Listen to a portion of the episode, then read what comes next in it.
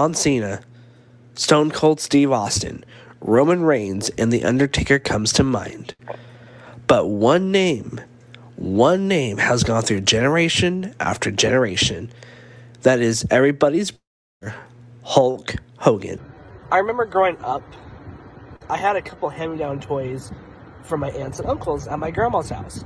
And one of them my uncle had left me was a Galoob Hulk Hogan. I didn't watch wrestling growing up. I didn't know about Hulk Hogan until I was almost in my teens. And to see that he has a part of my childhood still, it's incredible to think like how many people know Hogan and love Hogan or know about his career or if you're like me, just had one little action figure growing up. From the 80s up to the mid 90s, Hulk Hogan would be the big face of the WWF. Hogan would get fans behind him and have kids drinking their milk, eating their veggies, and taking their vitamins. What's going on, guys? It's your favorite pod star himself. It's your boy Breezy, aka Street Breezes, riding hard for the boys from AEZ. Coming here to talk to you just a little bit today about my favorite wrestler growing up, the immortal one himself, Hulk Hogan. Now, you were born in the 80s or the 90s and you're going to tell me that you were not a Hulkamaniac growing up, well then, brother, Breezy just can't trust you. I mean, when we're going all the way back to his immaculate first title run from when he beat the Iron Sheik, you know, running all the way hard to the Rock and Wrestling connection with Mr. T to form the very first ever WrestleMania. He was a pivotal part of that. Moving all the way down to the biggest the time, which was WrestleMania 3 against the eighth wonder of the world himself, Andre the Giant. I mean, the Silver Dome, not the Superdome, was electric, and that record stood for damn near 30 plus years. I mean, even when he was out of the title picture, ooh, yeah, when he went with the Macho Man Randy Savage and the and they touched and the Mega Powers, yeah, the Mega Powers, one of my favorite tag teams of all time. They had that that uh, run from WrestleMania 4 all the way to WrestleMania 5 what happened in WrestleMania 5 was those Mega Powers exploded. But Hogan got his belt back. All our all our uh, dreams were back on track for all you little Hulks who are saying your prayers, training, and eating your vitamins. Then the toughest test to date, we moved on to the Sky Dome. It was the ultimate challenge. The immortal one himself versus the Ultimate Warrior, title for title. And what happened? A lot of Hulkamaniac's dreams were crushed that night because Ultimate Warrior beat our hero one, two, three in the ring. But was that the end of Hogan? No, sir, because our boy got that belt back from that dastardly Sergeant Slaughter at WrestleMania 7 took that thing on all the way to the WrestleMania 8. He wasn't the champion, unfortunately. He should have been. It should have been Hogan and Flair. It wasn't. Time goes on. We go to WrestleMania 9. He ends up snaking the belt from Yokozuna. And a finish to this day, I still don't understand. But what I'm trying to say here is your boy Breezy will always be a true blooded Hulkamaniac. And what you gonna do, brother? After having one of the most dominant runs in professional wrestling history, Hulk Hogan would jump ship to WCW. There, he would do the most controversial heel turn of all professional wrestling. Hogan would turn heel and join the NWO. So the heel turn of Hulk Hogan is very expected because uh, the biggest babyface in all of wrestling you'll probably ever see is Hulk Hogan uh, was a face his entire career. And then uh, at first in WWE, he didn't want to do it because he has always been a face, and uh, that's just a character that he had always done. But they presented the idea of him doing a Hollywood Hulk Hogan and him joining forces with the Hall and Nash, which at first, not, not, not many people know this, but it was actually supposed to be Sting who's going to be joining Hall and Nash, but they needed it to be a WWE guy because Hall and Nash were the outsiders, uh, which coming from WWE, they're referencing to, and that's the only big name they could really make it work. Um, and then they formed the NWO. The NWO lasted pretty good at first, uh, but then you know Hogan joined the first big one. Then they had Randy Savage join, then Lex Luger joined, and then uh, Miss Elizabeth joined, and then uh, basically the entire roster was NWO, except a few others. Uh, then there was LWO, then uh, the Wolfpack NWO. They had so many NWO, NWO, NWO stuff that it just made made the entire product kind of watered down. Not watered down, I would say, but very uh, old. After a while, got old seeing NWO, NWO, NWO, NWO because you already know what to expect. Like they would always win uh, every big match they were in. Like they would always win. So uh, I think the NWO probably should have just consisted of Hall, Nash, Hogan, and maybe X Pac, and that was it. They shouldn't have added uh, the entire roster. But uh, yeah, that's my uh, take on that. Though the NWO would show to have power on screen, behind the scenes, Hulk Hogan would have in his contract creative freedom. But that also entails all control of his booking. The question remains how many wrestlers that were up and coming did Hulk Hogan sabotage because he didn't want to put them over? Well, you want to talk about Hulk Hogan having too much power in WCW. Well, I'll tell you this. Uh, it's well known that I've never been a fan of Hulk Hogan, and for good reason. His WCW run, uh, he had pretty much creative control with his contract, meaning that he could pretty much do whatever the hell he wanted to, you know, making sure that he kept himself into the, in the title picture. Now, at this time, Hulk was, I guess, at, I guess in the WCW, he was the quote unquote golden boy of WCW. Uh, in some eyes, in some people's eyes. Uh, but to me, you know, he's always been kind of a greedy, money grubbing sob. But hey, that's my opinion. I think that was probably one of the one of the worst things about WCW at the time was all the power that Hulk Hogan had. Because uh, pretty much, you know, like I said, he always made sure that he was always around the title. You know, uh, he made sure that it, it was always about him you know, it's like no, no matter what happened, and, and the thing is, you can go look back on this, and you you'll see that it was all about Hulk Hogan.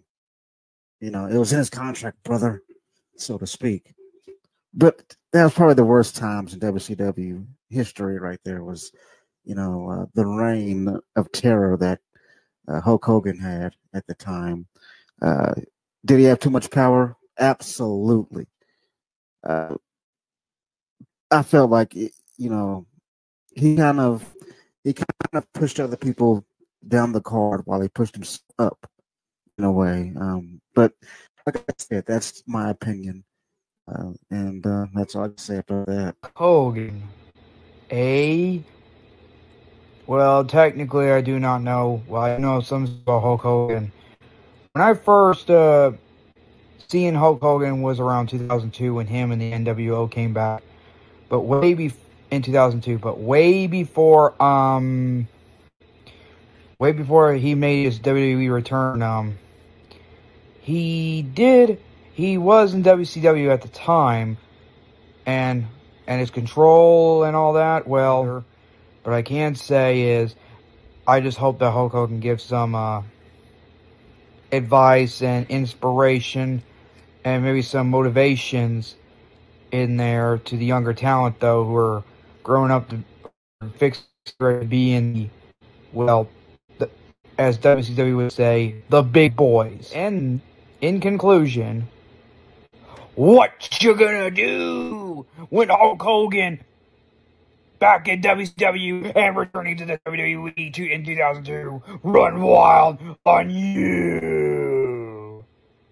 Hogan's actions coming to light he would soon be asked to testify against Vincent Kennedy McMahon, during the steroid trial. One of Vince's trusted golden geese would soon turn on his master and would testify against him in court. Hello, this is Justin from AEZ Canada.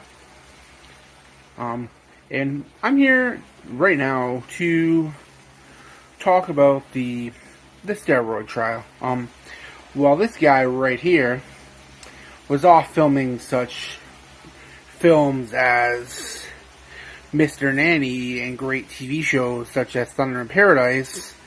Vince McMahon and the WWF were embarking in probably at that point the greatest steroid trial controversy, maybe in professional sports at the time. Um, would Vince McMahon go to jail? Um, what would it mean for Hulk Hogan, who I think was nowhere to be seen? Um, what would it do to change the business forever? Um, wrestling, especially in the 80s, was about physique and steroids obviously being a huge part of that. Um, at the end of the day, Vince McMahon was found not guilty. We there started to be a, a less emphasis on the big guys, and we go towards more sports oriented. Um, it kind of changed wrestling forever. I'm good or bad. Though Hogan would be known as everybody's favorite brother, the biggest babyface in WWF history, the question remains Did Hulk Hogan have too much power? How many wrestlers did he set back just to get the money, the fame? Was he really like his NWO counterpart? Or was it just he was just that damn good?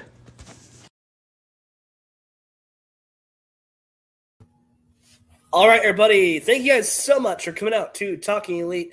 This is Dark Side of the All Elite Zone, episode four of our five part series.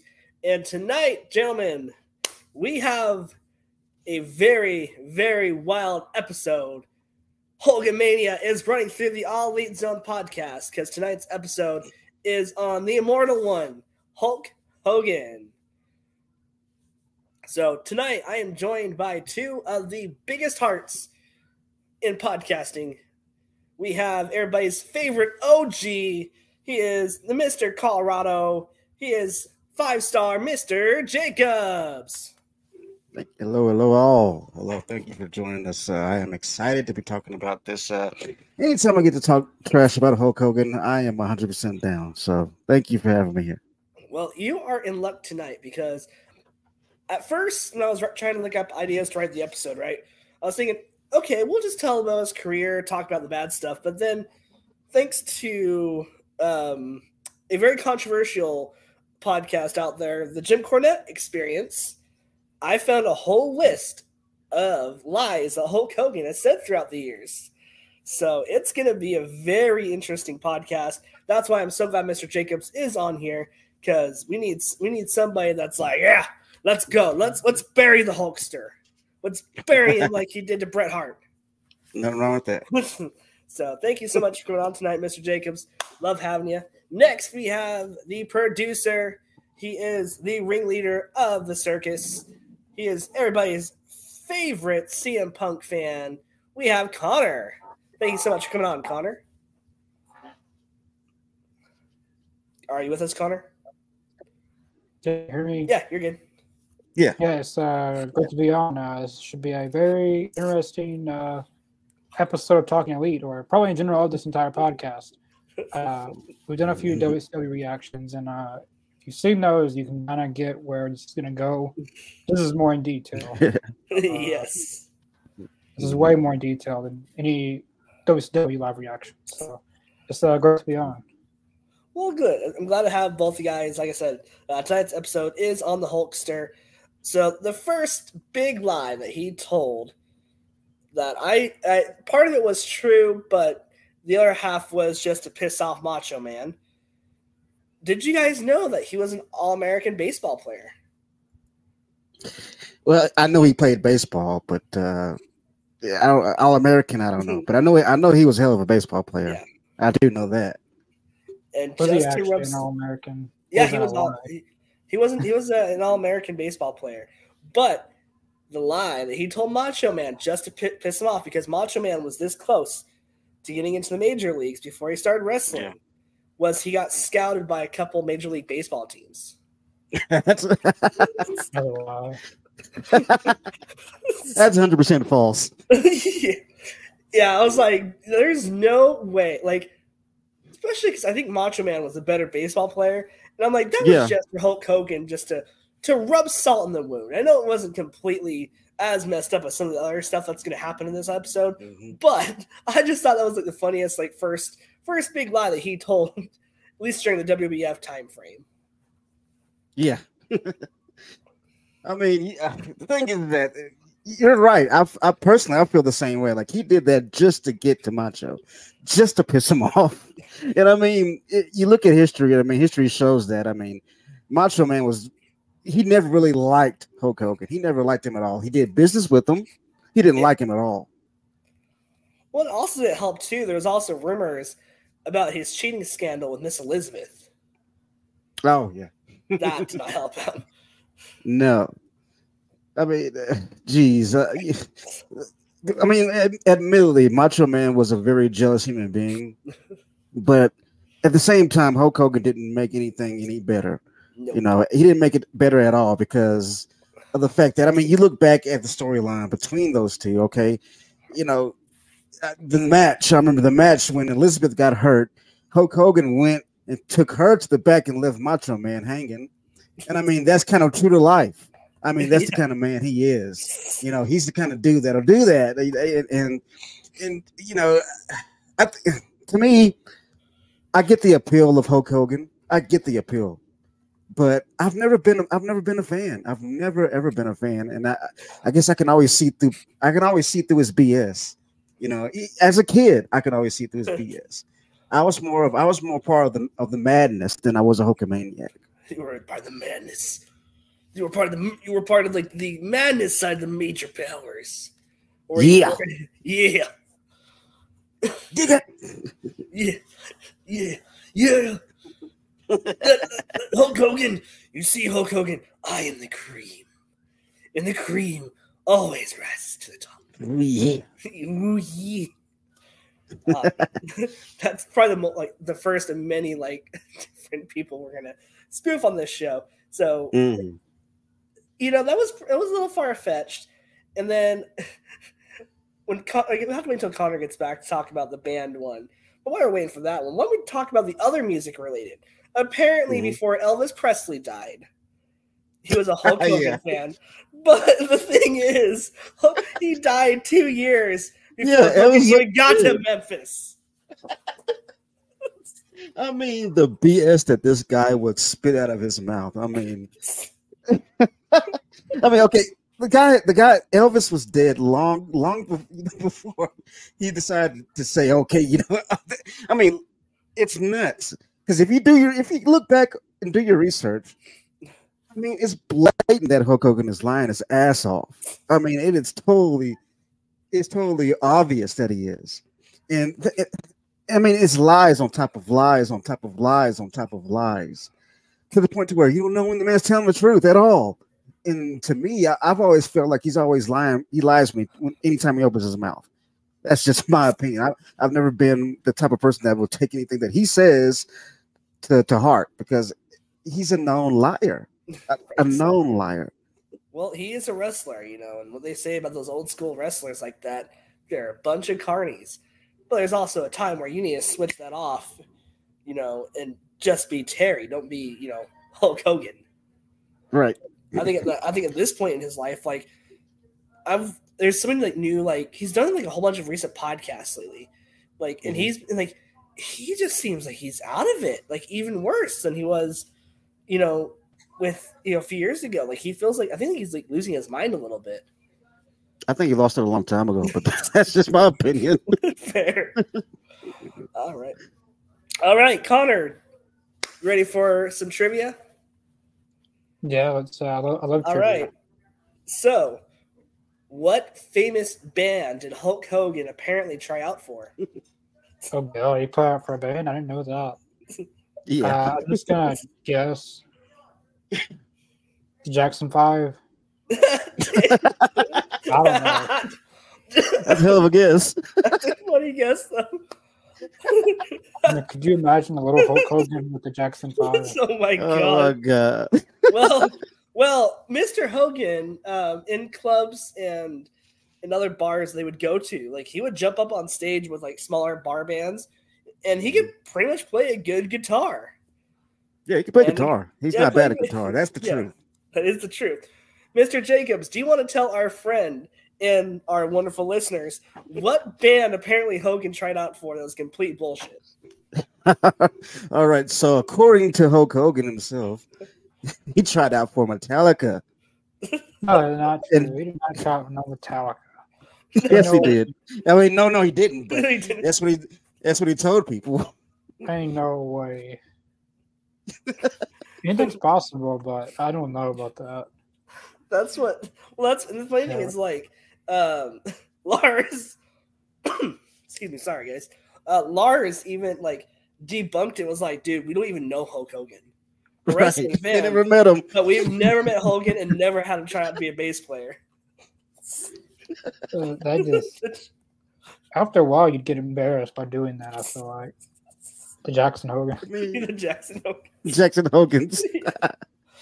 Oh, man. beca- oh man, it's just it's just crazy um to think like I get you're a good because I've heard some of his guitar licks. I'm like, I get you're a good guitar player, but you're not on Metallica level, okay, bro? Sorry, No, he's not there. sorry to burst your brother, you know, you know, both their brother, but uh, you're not good enough for the Metallica. And the truth is, is that before he started wrestling, like right before he started wrestling, he was actually in a band in Florida. They would go, they would go to different clubs in Florida and play. But he was, he was, he never reached like Metallica, kind of, you know, the Yeah. that level. He never, he never got there. But he was kind of, he was, he was like in a band that would go just traveling to different clubs and just playing. You know, that that was it. I forget the name of the band. Some there's something experience, something like that. But Something. but yeah, he was like in a low level, kind of like a garage band, I guess you can say. well, I'm since we're yeah, good. I'm guessing that uh, Willie Nelson told him that he was better than Metallica. probably. Probably he'll probably say that. That would well, since we're on the topic of music, let's talk about Hogan's album and Oh, a God. particular song on the album dedicated to Li- Little Hulkamaniac. That the song was written about how he gave this kid a ticket to go to SummerSlam at Wembley Stadium, but Was died. Hulkster in heaven. yeah, Hulkster in heaven. Yeah. And apparently, all the proceeds for that song, for that boy that went to, apparently went to SummerSlam at Wembley to watch Hulk Hogan wrestle. All the proceeds of that of that song went to apparently the Hulk kid's Hogan's pockets. it went to Hulk Hogan's pockets. so that's there's the lie there. And the second greatest part about that though is that Hogan himself was not on the Wembley Stadium card in SummerSlam. No, he was not. he was, he was not, not. there. So That poor kid. why did he even? Really makes sense. Why? Why would you tell someone that you're going to be there and then uh, lies on top of lies? Yeah, and, and the thing is, the jury's still out if the kid actually existed. I, I don't even know if the kid actually existed. I'm pretty sure he didn't. Knowing Hulk Hogan, he probably didn't exist in the first Well, place. Jim Cornette confirmed that the kid actually was real and that he did go to Wembley and that he died right after uh, Wembley Stadium. So the kid was real, but the whole like ho- like the whole song to go with it was just to get publicity on Hogan's um, wonderful music selection. Jeez, Hulk Hogan just bought his Hulk Hogan bought his ticket to hell. So it was basically like make a wish type thing. It was. I think it was actually Make a Wish that was Yeah. part of it. Yeah. So he just told him that he was going to be there, then he didn't show up. So it's it's Wow. Never meet your hero, they say. right. Right.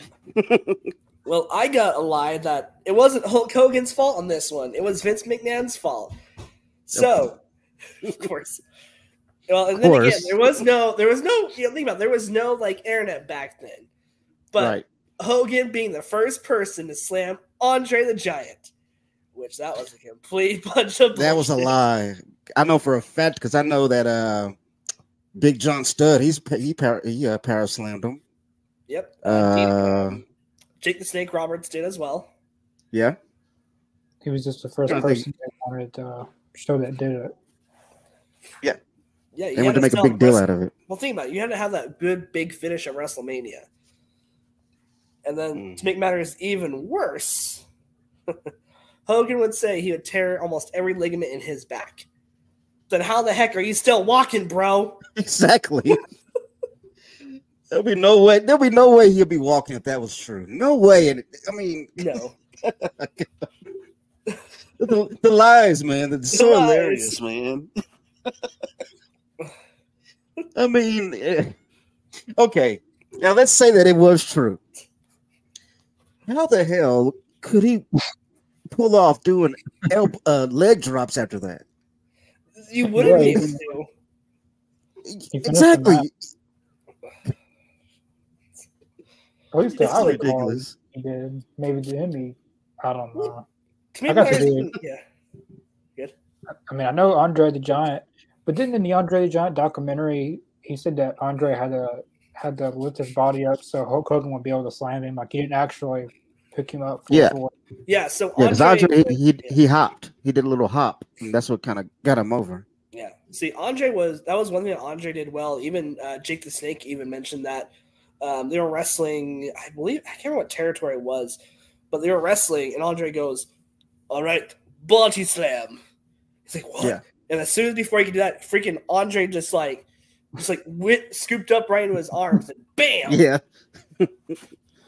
So you know, it, it's crazy. It's, like, it's I love WWE because it's like, because think about it, every time you watch the then, now, forever. You always see. That's the first thing you see. It'll, Yeah. it'll always be Yeah. that way. All based on a lie. All based on a lie. Why, Vince? Why? Why do you lie to us? Kind of like the same thing with Yokozuna. Like they said, like Luger did it, but actually, Ahmed Johnson did it for Mhm. Slam Yokozuna. Yeah. Ugh. He was a very interesting cat for sure. Yeah, that's a, or he is. He still is an interesting cat because he's still alive. Yeah. still, alive. you know. And then one thing that kind of really, I guess, ticked me off. Right, there was two of the greatest wrestlers in the profession, you know, in WWE during that time frame. Right, you had Roddy. You know, you had Hot Rod, you know, mm-hmm. Roddy Piper, and then you had Bret Hart. Yeah. And see, Hogan was friends with both these guys until Vince said, "Hey, we're we're gonna put the strap on you."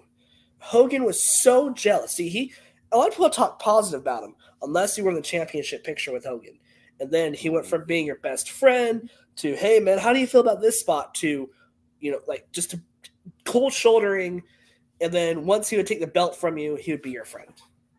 Right. Kind of like Bash at the Beach 2000. In Yeah. a way. But I, I- I bet there's a lot of moments like that that he had that we, that we probably don't even know about. A lot of stuff that happened that we Yeah. don't even know. Well, and he refused to drop the title to Hot Rod because Hot because Roddy Piper wanted to hold the belt for a little bit longer. He didn't want to drop it right back the next night. No one blame either.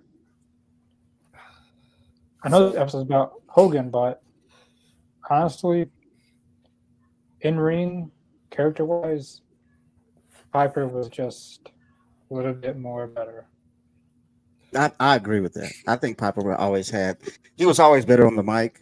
I think. Uh, and Piper, he always, uh, to me, he was a, he was a bigger character than Hulk Hogan because of the fact that he was he was he had more dimensions to him. You know, Yes. Piper had more dimensions to him. He was he was he wasn't just you know just a one dimensional character. He had many layers to him, which is interesting. And, and Hogan, he was just you know this one dimensional character. He, he that's you know he was all about you know saying the prayers, taking vitamins, and mm-hmm. all that stuff. I mean, that that was it. You you know, there was no any other layers. But with Piper, I mean, you had you had layers of anger, you had layers of jealousy, you had layers of of you know you know desperation trying to get trying to of, of like if you if you would watch if you would go back and watch Piper's matches, his character was always the type that was you know, desperate to win. He would go to any lengths to win. You know, whether it be, you know, you know, getting a chair or, you know, causing any, you know, any kind of way to to, to get an upper hand, he would do so. And like like I said, I mean, he had like so many other layers to that one character, which is why I've I've always thought that Piper was a better character. No, and you're absolutely right. You know, he had, of course, Piper's Pit was always entertaining. Yeah. But the lengths he would go to either win or to embarrass his opponent, like it wasn't just, oh, I'm a heel, I'm coming out here to defeat you. I'm here, Right. I'm here to get revenge and payback. Uh, Davis, uh, thank you so much for commenting. Uh, agrees Davis. with your statement. So thank you so much. Uh, we appreciate it, uh, Davis. And yeah, Mr. Jacobs, like you really hit on the nail with that one. And there's a really good um, Thank you. Thank you. inside. What's up? You got out there for a second. What'd you say, Mr. Jacobs? No, go ahead.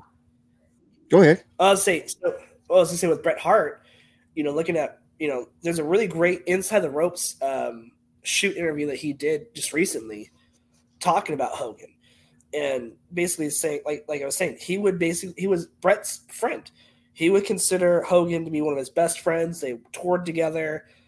You know, he was, you know, his dad. You know, um, Hogan's dad was a huge Bret Hart fan Mhm. and then out of the blue, he would you know go off do his movies. So they put the strap on Bret. Yeah. And Bret would see him in the hallway. He'd go up and try to talk to him, stick out his hand and say, "Hey, welcome back." And Hogan just gave him the cold shoulder and walked off. That's not Yeah. surprising at all. Okay. And then Vince would say, Hey, um, you're dropping the strap to Hogan. He's like, and Bret was okay with playing second fiddle to Hogan because he knew what Hogan meant to the business. Mhm. So he would drop the belt, and then Hogan was his friend again. Said, yeah, Yeah. you know, brother, you know, so thank you so much. You know, I know that, you know, I'm promoting the movie. This is going to be really big help, right? And then Hogan would not return the favor. Vince tried. He wanted Hogan to tap out to the sharpshooter. Vince would tell Bret, hey, this is the plan. Okay. They would fly out for the pay per view. Then he would get say, hey, Vince wants to see you in my office. Go see Vince. He's like, yep, you're uh, you're you're losing to a leg drop tonight. And Now, see, it's not it's, it's not surprising because of the fact that you know Hogan always had to get his way.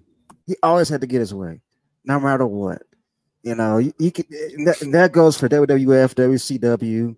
He always had to get his way. He always had to find his way back to that title in some kind of way, and that pissed me off every single time that he did that. like you, people always get mad on modern wrestling and how some of the wrestlers in both major companies um, get championship belts. But think about it, how many times did people lose to Hogan out of nowhere to get that belt? I Exactly. was uh, I was watching the Yokozuna documentary on Peacock, and I was a little stupid. Like that was this big moment. Okay, WrestleMania. He beats uh, Bret Hart, and then Hulk Hogan has to come in ruin the. Mo- of course, he won it back, but still, Mhm. that was a big moment for because they Yokozuna's family was there, the whole Samoan family. Yeah. He wins it for a few minutes and then loses it. It's But all about Hogan. I think at that time he was fixing to leave, and they wanted him uh, Mhm. to have the belt one last time. But yeah, They should just let him go without the belt. Yeah. Well, you're already getting paid. You already have in your contract creative control. Like, you know, you're just going to go off to WCW anyways. At that point, they and get his own about it. control there too. So I mean, like, I don't see the big deal in him with him not having the belt and going to WCW. I didn't see the big. I didn't see the big deal because he was going to get whatever the hell he wanted in WCW anyway. You know, so you know, I, I don't know. It's wasn't like just his gonna do it, his his yeah. greed. It wasn't like he was going to do what Medusa did, you know, win the championship and then throw it in the trash. Right. It's like it's like if you're so afraid of him, le- like how he's leaving and portraying the next company, like then just don't give him the belt at all. Just don't give him the belt. It, let him go. You know, you guys leave on good terms, and if he comes back, he comes back. Right. I at the time I he was agree. doing a few movies and Because yeah, th- that's when he was done with wrestling. Because they were kind of moving on. Because they had like Shawn Michaels and Yokozuna, Bret Hart. Yeah. Uh-huh. I think at that time that's when he started doing Thunder in Paradise. Around that yeah, time. it's shortly after. Because they filmed it in Florida.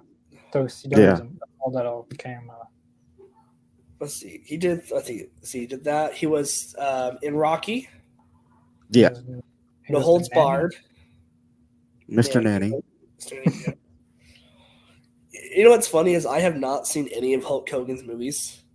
You're not missing out. I'm not, You're not missing, missing out. out. Even on, No, on you're No not Holds missing out. Barred.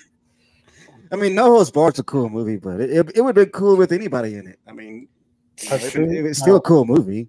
I went to this is uh, kind of a side. I went to Chris's house and we watched this VHS of uh, this Hulk Hogan movie.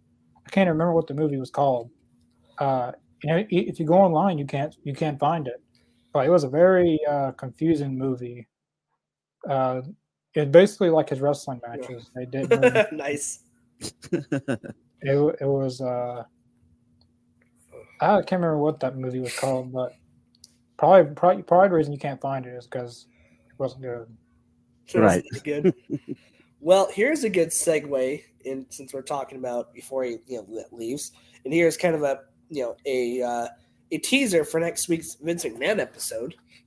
So this is kind of where Vince and Hogan were kind of screwing over some of their, their top talent. Okay, and this is kind of where you kind of start seeing talent on their own getting over. That wasn't just Vince McMahon's idea, right? yeah. you had Jake the Snake Roberts, okay? He would go out, he was going to have a championship run with the Hulkster, okay? Same, he has had the worst of luck with Hulk Hogan and Ultimate Warrior. He would go out and he would DDT Hulk Hogan on the concrete, right? Would DDT Yeah. him, and he would walk backstage and say, "Okay, we're just waiting for Hulk Hogan to get up, rip his shirt, and move on." Well, while Hogan was ripping his shirt, you know, getting up after the DDT, people were chanting DDT, DDT, and chanting Jake the Snake Roberts. So as soon as that happened, Vince was like, "Nope, sorry, we're we're, we're stopping your push because you went up against our, our golden goose." Wow. I mean, listen. To, I mean, get this logic. Get this logic. Oh, the fans like you too much. We're gonna stop your push. Mhm. What the hell is that? But, oh, you're you're getting over with the fans. We're gonna stop your push right now because you're not gonna be bigger than our top star. Yes. So it it just baffles me because if you look at Jake, and the thing is, Jake did. I know Jake didn't need a championship, Mhm. but dude, Jake deserved a championship. I agree. supposed to win He deserved that 10 Ultimate pounds gold. Warrior. Does anyone know that story, the Ultimate Warrior? He was supposed to. Is two to the, the the two biggest guys in the company didn't want him to win the title. He probably would have been world champion it wasn't for them two. Like Well- you know what happened with the Ultimate Warrior? Yeah, Yeah. he did the same thing. Yeah, Well, basically. Just yeah. a little more crazier. Yeah, Right. Ultimate Warrior the very next night. I, I remember that. This said, "Get the hell out of my building." I, I could just I imagine him remember saying that in his voice back down. Take your shit and get the hell out of here. It, it's it's it's sad to say that because Jake was like almost same thing with with Hot Rod. Jake Mhm. had many layers to his character, and Right. fans were seeing that. Even though he was a heel, fans were still behind him. He was, you know, he had he would get real heat, but in Yeah. other spots of the country, fans would be right behind him because he was real. He wasn't, you know, like like we were like you were saying, he wasn't preaching take your vitamins and drink your milk. You know, he was saying that children, you know, if you don't don't go to sleep and do what your kids tell you, I will slither into your bedroom and give you a DDT. Yeah, man. I mean, Jake the Snake, man. That's a character right there to me. Like when you talk about when you talk about a character that embodied the wrestling business, that epitomized it. That's Jake the Snake. Yes. I mean, hands down. Well, Ariana asked, this is just a fun question for us to, before we move on to our next portion of Hogan's Lies here, to give Mr. Jacobs something more fun to talk about. Was the snake more over than Jake? That's a good question. I know Damien was pretty over though, man. I mean, Damien was over. I mean, to me, that was like the coolest part to Jake the Snake was Damien, you know. But I mean, to say that Damien was more over than Jake, I mean, I think they were both pretty over, you know, equally. Yeah. You know, because think about Was- it. I- Okay. Oh, was the snake's name Damien? Yeah, Yeah, Damien, Was that the snake that was in AEW? It was like probably. Third. It lived all those years. I mean, reptiles have a can they can live a long time, but I'm pretty sure that was a different Damien. Yeah. I just love the video of like him biting Macho Man. Oh man, I remember that. I remember Yeah. watching that as a kid, man. Uh, that was like one of the things that got me right there. Like that's one of the images that still sticks in my head from when I was a kid was Damien biting Randy Savage, and you know the blood that came out when he was biting them, and you could see him just gnawing away at his arm. It was just like, oh my god! And that's probably one of the, one of the first visceral moments of of of wrestling that I remember watching as a kid. That was like so visceral and so impactful that I, you know, it's burned into my brain. I just love the whole like the whole Macho Man impersonation from Jake, where he's like, "Is that snake fixed? Yeah, I don't want to get poisoned." just love it. Jake's like, "Of course you dumbass. It's like, of course it's been fixed." yeah, they defanged them. I took or took the poison glands out. Yeah. And Oh man, like there, there was a lot of egos. I love like how people are always talking about how egos today in wrestling are like so out of control. But I'm like, you had you literally had like worse egos in the back in eighties. the 80s and 90s and early Yeah. 2000s where people had too much control. Right. Before the world got PC. right. You know, we'll get we'll, we'll we'll have a whole rant from Mr. Jacobs at the end of the video for Hogan being not so PC. oh yeah. Oh man, it's oh man, Hogan is a very interesting cat. Like it's it's it's funny to see- hear some of his things that he thinks, right? And apparently, did you know the Hulk, that uh, the Hulkster can change time? did you know that he wrestled for 400 days a year? Yeah, I heard that. There's 9400 days in the year. Exactly. So, so Hogan wrote in his book. This is the, the, the one from WWE too. This is the WWE biography, right? Or autobiography. Hogan would say because he would fly back and forth from Japan with main event in the Tokyo Dome, and then fly back and you know main event, you know on you know on, on WWF, right? yeah. That he would wrestle 400 days a year because of the time difference. I mean, I guess. I mean, The but- hardest working man in the business, working 400 days a year. But then he would lose time though because all the times he would fly to Japan then too. So it kind of Yeah. evens itself out. But apparently he believed in that so much, he he literally could basically convert. He has his own time schedule and wrestled 400 days a year. Oh man. he is something else, man. But then he would go back on that comment right in a recent interview he did. I think it was with one of the Logan with one of the Paul brothers. But he would mhm. say, "Well, I meant that because I was wrestling like three or four times a day on some parts. I would fly to the Tokyo Dome, brother, and then I would go, you know, to you know, I'd go, you know, all the way down, you know, to the Superdome, and I would wrestle like I'd go to another do a WWF show, and I'm like, it doesn't count if it's all. I get you wrestled three times a day. That's crazy that you had to do that, but Yeah. you were not wrestling 400 days a year, bro. It's impossible. It's impossible. That is literally impossible. Now if you're counting total matches, about I don't know. Like you have to be combining all your matches. That I don't. Whoever gave uh, that's the Hulk Hogan math. How he came up with that, I don't know. How he came up with 400 days a year when he's not even 400 days in a year. You're off by Oh god. 50 or 365 days in a year. I mean the lo- the the math and the logic on that guy it's just No. incredible. I was just counting like all, all the matches he did, and then combining all the hours of all the matches, and then combine them into one time. Then they're all over 24 hours, and then he gets somehow 400 days. I don't know. Well, if you think about it, it's it's like Steiner math, but but you know, Yeah. but worse. That's just stu- stupid, man. That don't make sense. Yeah, I agree. It's stupid math. Uh, I agree, Connor. Makes it makes sense. I don't. I'd love to know more about this, like interview someone like Jim, someone like Jim Cornette or someone that was close to, like, get their response to stuff like this because Jim Cornette's uh, personal like show experiences, something like that would be hilarious. No, and there's like there's like uh, there's there's shoot interviews about that.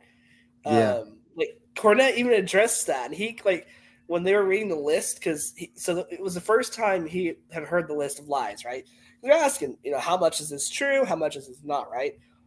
And Hogan, as, as soon as uh, as soon as he heard the Hogan 400 days story, he just like he completely lost it.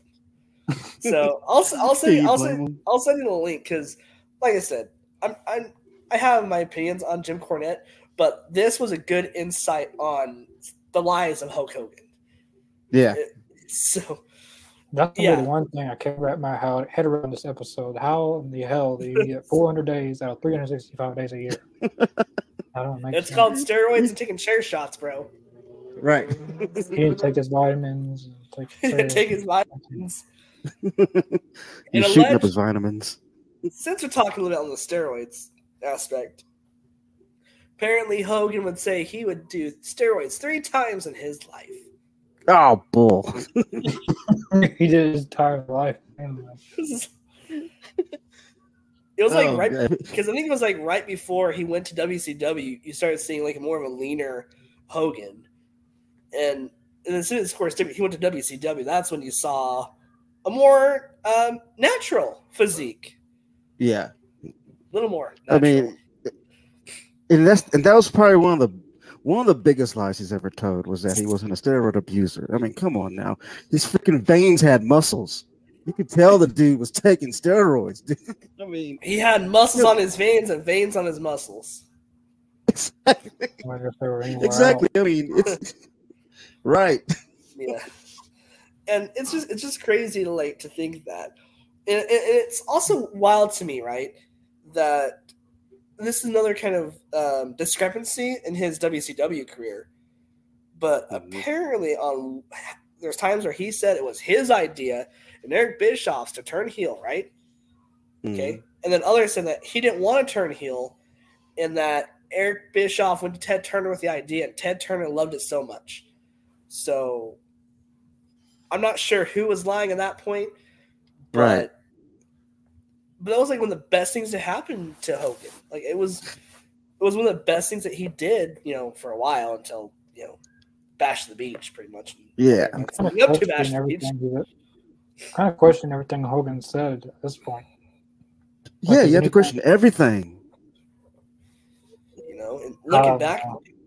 that's why I'm curious to read his book. I might have to go buy his book now. Because apparently Eric Bischoff, like in his in his um his his new book that he just put out, like, I think last year or sometime this or early this year. But he even like noted like some of the things that Hulk Hogan did. That's like, hey, I had nothing to do with this. Mm. But then again, you know, um, where's the lie? Exactly. Because at this point, you don't know who's telling the truth and who's lying. I mean, I, t- I, per- I personally, I feel like it, the whole Hollywood Hogan angle. I think personally, I feel like they both came up with that. Like it- they, it was kind of a, it was kind of a, you know, a, a, a contribution on both hands to me. It's, it's it's just crazy to think that. And then this is when you would start noticing more of Hogan's power and how much control he had backstage. The infamous finger poke of doom. Oh boy, Oh Good, uh, my gosh. you talk about a power Nash. play. And Kevin Nash to this day still defends that. Like he still defends that. Yeah, he does. that. Yeah, he does. I'd It's be just- ashamed to defend that. But looking at it right, so rumor has it he sabotaged Chris Jericho's career. He sab- well, tried to. Uh, tried sabotaging, you know, Pillman, Rey Mysterio. There's a lot like a few of the wrestlers that you showed in the intro. Booker T. Yeah. Booker T, especially Booker T. Booker Why don't was you- the main one. Why don't you go into Yeah. detail about Booker T? Like, so what? Like, why was he so against Booker T? I mean, personally, I think, I think that Hulk Hogan was kind of threatened by Booker T as far as a, a performer. and and the in ring talent. I felt I feel like like uh, Booker T, like he had the fear like Booker T was gonna was gonna you know outshine him, which he did, and and uh, that, I mean to me that's that's what I always thought. Like he he was always threatened by Booker T's skills. You know, looking at it, Booker T was that after you know, after especially after Harlem Heat, once he started becoming more of a singles competitor, it almost felt like he was that that brand new racehorse that was stronger, better, faster. Yeah. And was starting to get more over than Hogan and the NWO. True. I don't really agree with uh, Vince Russo a lot, but I really think that he was trying to change WCW around a little bit uh, during the Bash the Beach 2000. Like he wanted, uh, you you you guys have probably seen the Dark Side of the Ring episode about that. We, we Mhm. talked about it a little bit on here. That Yeah. uh, Hogan was not supposed to win. Jeff Jarrett was supposed to win. They made Hogan look. He looked. They made him look more over than the person going to win. But it's kind of what we talked about earlier that they had ha- had the plan ready. Then the very next day, he he refuses to do the match. He's not going to win. Yeah. Uh, He pulls that creative control card. And then like he's wanting to push guys like uh, I think I think that same night Booker T won the world title. He wanted guys like Booker T, someone different, to give, give a shot. But to Hogan, Yeah. it was Hogan's way or no way. Well, I Right. think that's kind of still an issue with the modern WWF WWE system right now. Because think about it, you still have that one guy that's been, even with John Cena and Stone Cold era. You know, it all started really with well, probably started with Bob Backlund, Yeah. um, but Hogan was that first like big babyface name that it feels like everybody fall like all of your big champions following Hogan were that that central golden goose that they were always had the title on them or in the title picture Right. and would like it not hot potato but it would basically be every big thing happened around those few guys and it's something against WWF because it's WWE is it still works because people are still invested in Roman Reigns a lot of people loved or hated John Cena you know with you know Stone Cold everybody still talks about Stone Cold to this day so Yeah. you know Hogan really had to be the center face no matter what company he was in. He had to be the main guy. And do you think some of it was Vince's fault for giving him so much power and, and Eric Bischoff for giving him so much leeway and power? Do they really think he was? I know that he was the, one of the biggest draws of all of wrestling, but do you think that this could have been prevented? I think when he signed, he signed in 1995. I think uh, he had, he had already had that. So they brought Vince Russo in in what two, 1999, 2000 when they brought him in. Yeah. So he's stuck with it. So he, he didn't have a choice because he came from Right. WWE, kept him there.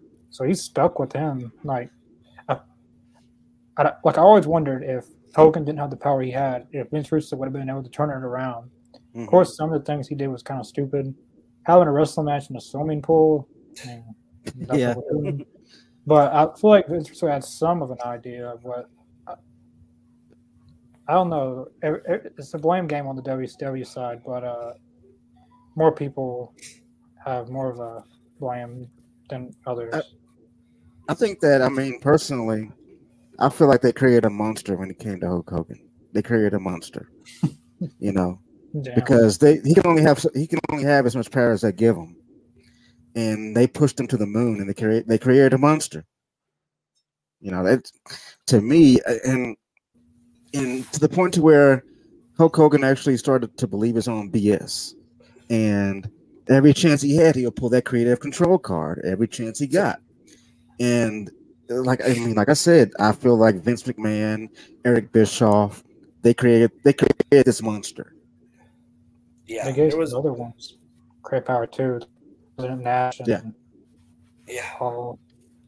Really, like the main core of NWO, they had I think they had too much power. Oh, They way too much. power than the people who who are like they had more power than the people who are supposed to have power. hmm Because wasn't Kevin Nash like head booker of WCW at one time? Yeah. the- Whenever uh, Vince, I think when Russo left, he was he uh, he was on the booking. I believe Well, so. You know, kind of looking at it now, I wish I would have addressed it more back in our WCW uh, Rise and Fall episode. But looking back at it now, like I feel like Hogan had a huge part of the failure of WCW. It was uh, it was a bunch of people, you know, not but for us, some people have the more to blame than others. Uh, uh, that's, that's how it happens. Uh, Some people don't need to be in charge. Some people just need to be, stay in a wrestler, and that's it. Very true. hmm Uh, Yeah. Before we get uh, to our last few subjects here, um, just want to make a shout out to uh, Ethan. Thank you so much uh, for tuning in. Ariana, what a mess uh, talking about all the stuff that happened. Yeah, very true Yeah. with Hogan. It's crazy what he got away with. And then uh, a new comment from uh, Boy Toy. Uh, seen us on a seen us on the Ca- the Canada billboard in Montreal. Well, I don't know. About I didn't that. know. I didn't know about that, but uh, thank you so much. Uh, we have a great group Sweet. of Canada guys um, that have a show dropping this Saturday. So Yeah. Uh, so yeah, so make sure you give our friends up north some love. Uh, we, we love our, our our Canada friends. They were also in our intro tonight for it. Uh, great group of guys. We are just like I said. So give them some love because they have really cool co- topics, just like we do here on Talking Elite, but with more maple syrup. Right.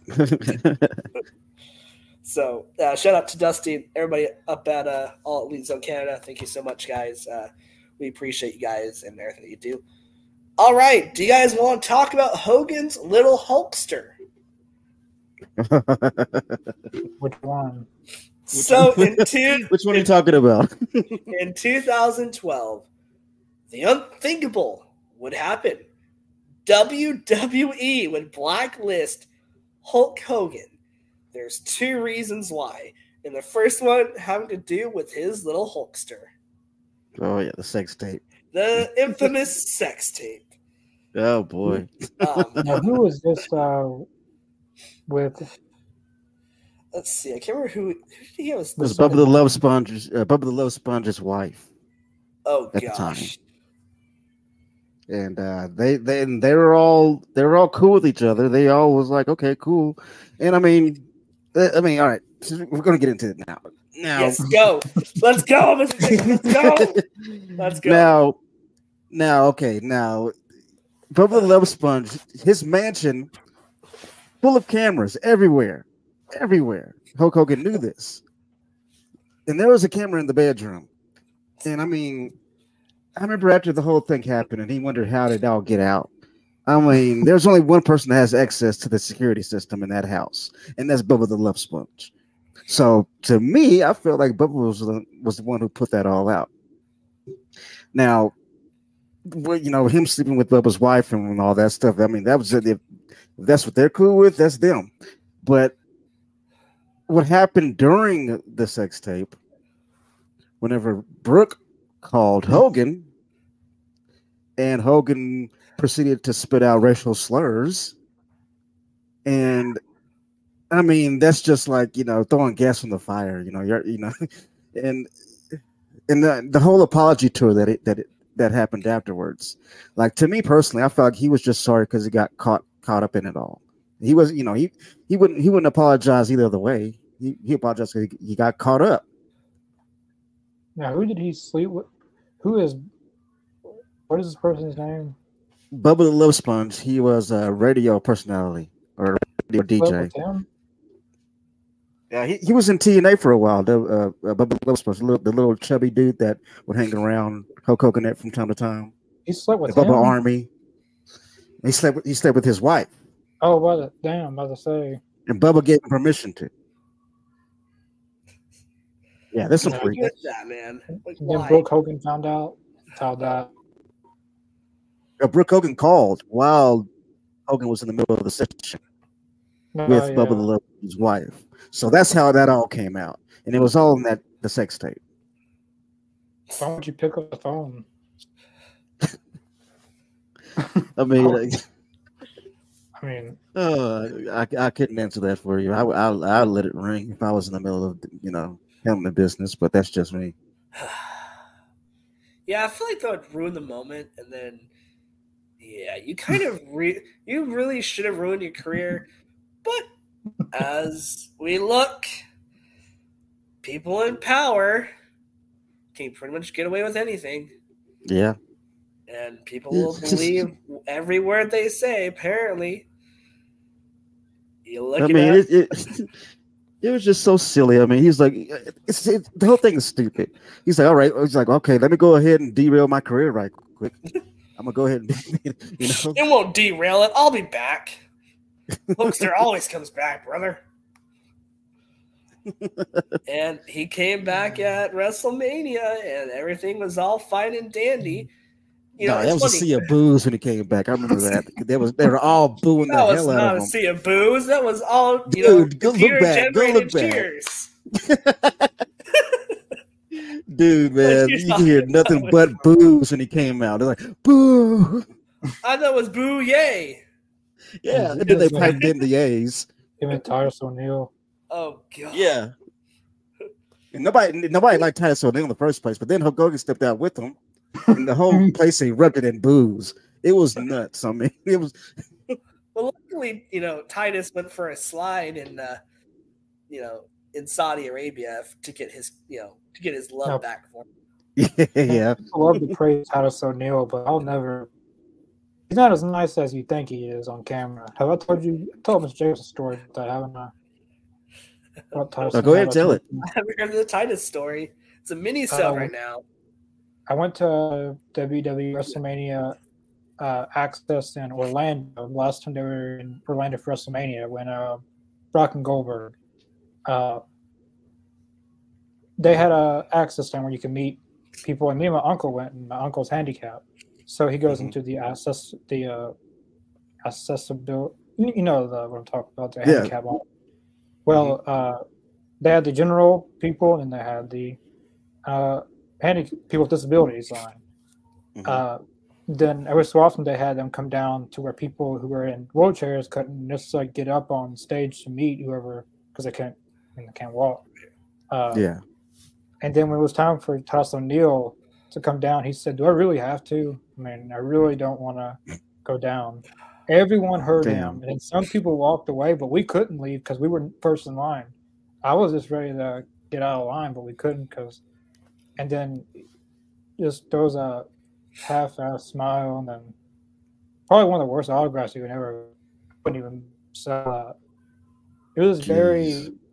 I mean, you see him on like all this like the promotional community stuff with the WWE, but I don't know. It's, not to say yeah, it wasn't having a bad day, but I've heard some other people say the, uh, some similar things. But it's kind of a dick move, though.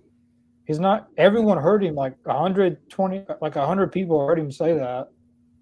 Jeez. Well, and it's him. weird because isn't he like in charge of the Be a Star campaign or Yeah. to stop? yeah, that he's an ambassador, also. Yeah, Yeah, he, so- he doesn't belong in him. He's a well, not an ambassador. He's an. I'm not going to say it. You're good. Uh, I got you. Wow, Titus is a dick. Who knew that? He puts the ass in ambassador. And then uh, our truth actually heard him say it, and R-Truth kind of shook his head, and Yeah, it, it was. I couldn't believe he said it. Jeez. you're good. Well, there's one more infamous moment in Hulk Hogan's life. That's worse than the sex tape. Not as bad as racial slurs. Racial slurs is kind of up there. That's probably the worst thing he's Yeah. done. Yeah. But to go against the person that made you the biggest name in wrestling Mm. and testify against Vincent Kennedy McMahon during the steroid trial, he would be on the defense and try to get his former boss sent to jail. So, That's that. That was so messed up because, I mean, the dude. I mean, Hulk Hogan was taking the same steroids that Vince was taking, and I mean, let's be honest. Vince, he never said no to the steroids. He, he never, he never said yes to the steroids, but at the same time, he never said no either. true. You know, he never, you know, he was he, he was never like, don't go doing that. You know, he never stopped you. You know. Yeah. So it, it's it, it was very it was very hypocritical to me of, of Hogan to do any of that. So hypocritical. it's it's just crazy, you know. So just to think about that and where people's biggest hero a lot of us knew that he was on steroids, but a lot of people didn't want to believe it and were very you know, hysterical about it. So we'll talk more next week on the Vincent Kenny McMahon season finale of Dark Side of the Elite Zone. Mm. We'll talk more in depth on the steroid trial and everything that Vincent Kenny McMahon has done to hurt the wrestling business. I mean, sports entertainment. Right. So get it right. Uh, it, it's good shit, pal. So yeah, like so that's that's gonna be it for Talking Elite tonight on Dark Side of Hulk Hogan. I want to say a special thanks to Mr. Jacobs and Connor for coming on tonight. Uh, this was a lot of fun, guys. I had a lot of laughs and a lot of fun with this podcast. Yeah, it's been a blast. Like this one was probably one of my favorites. Um, so if you guys like this episode, make sure you guys like, comment, uh, share down below if you guys are haven't already. Uh, hit the bell to get notified of all of our shows that we do. So it's like I said, this has been a very fun one. Uh, if you haven't seen our other episodes, go back and watch all the way from our Chris Candido and Sunny episode to the Million Dollar Family and the now Hulk Hogan the Dark Side in last week's episode. Another one of my favorites. We talk a lot about the Attitude Era. So I feel like this has been one of the best series we've done. So thank you guys so much for making a very important um, topic of all of us uh, for everything. Um, hopefully Adam will be back soon. Uh, we're we're still loving on him, still reaching out to him, and making sure he knows that y'all miss him, we miss him. So uh, thank you, Ariana. You always have a place here. For, he always has a place. Thank you for, so much for caring about him. Um, but at this time, we are giving him his privacy, and if he does come back, uh, of course, we'll announce it and we'll welcome back with arms wide open. Or maybe we'll say it for a surprise. We're not gonna we're not gonna let anyone know. We're not gonna give yeah. our secrets out. Yeah, that's right. true. so thank you guys uh, so much for coming out. Uh, Connor, Mr. Jacobs, is there any announcements you guys want to make before we sign off tonight? Oh, go ahead, Connor. Uh, yeah. Uh, good thing I'm not going to get interrupted this time. Uh, uh, this next, not this Wednesday, but uh, next Wednesday, uh, we are going to be having former WWE star. Uh, even when he's not on. Uh, next Wednesday, October 4th, we're going to be having former WWE star, former TNA star, the Pope, Elijah Burke. Uh, as right now, everything's set in stone. Uh, I'm just because of our past uh, incidents uh, as always could be saved and sorry. Uh, oh, we're in Canada now. Yeah. Uh, yeah I'm not uh, sure what episode's coming out this Saturday, but uh, check out our All Elite Zone Canada crew, AEZ, this uh, coming Saturday. Uh, is it 12 Central when the episode drops? Uh, 2 p.m. Central and 3 p.m. Central. Yeah.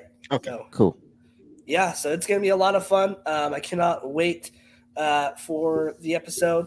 Uh, we'd like to thank everybody so much for making Talking Elite a very special part of our weeks. Uh, thank you again to Connor and Mr. Jacobs. It was a blast tonight talking and bearing the Hulkster. Um, so if there's nothing else to be said, as our dear friend Adam once said, have a good night.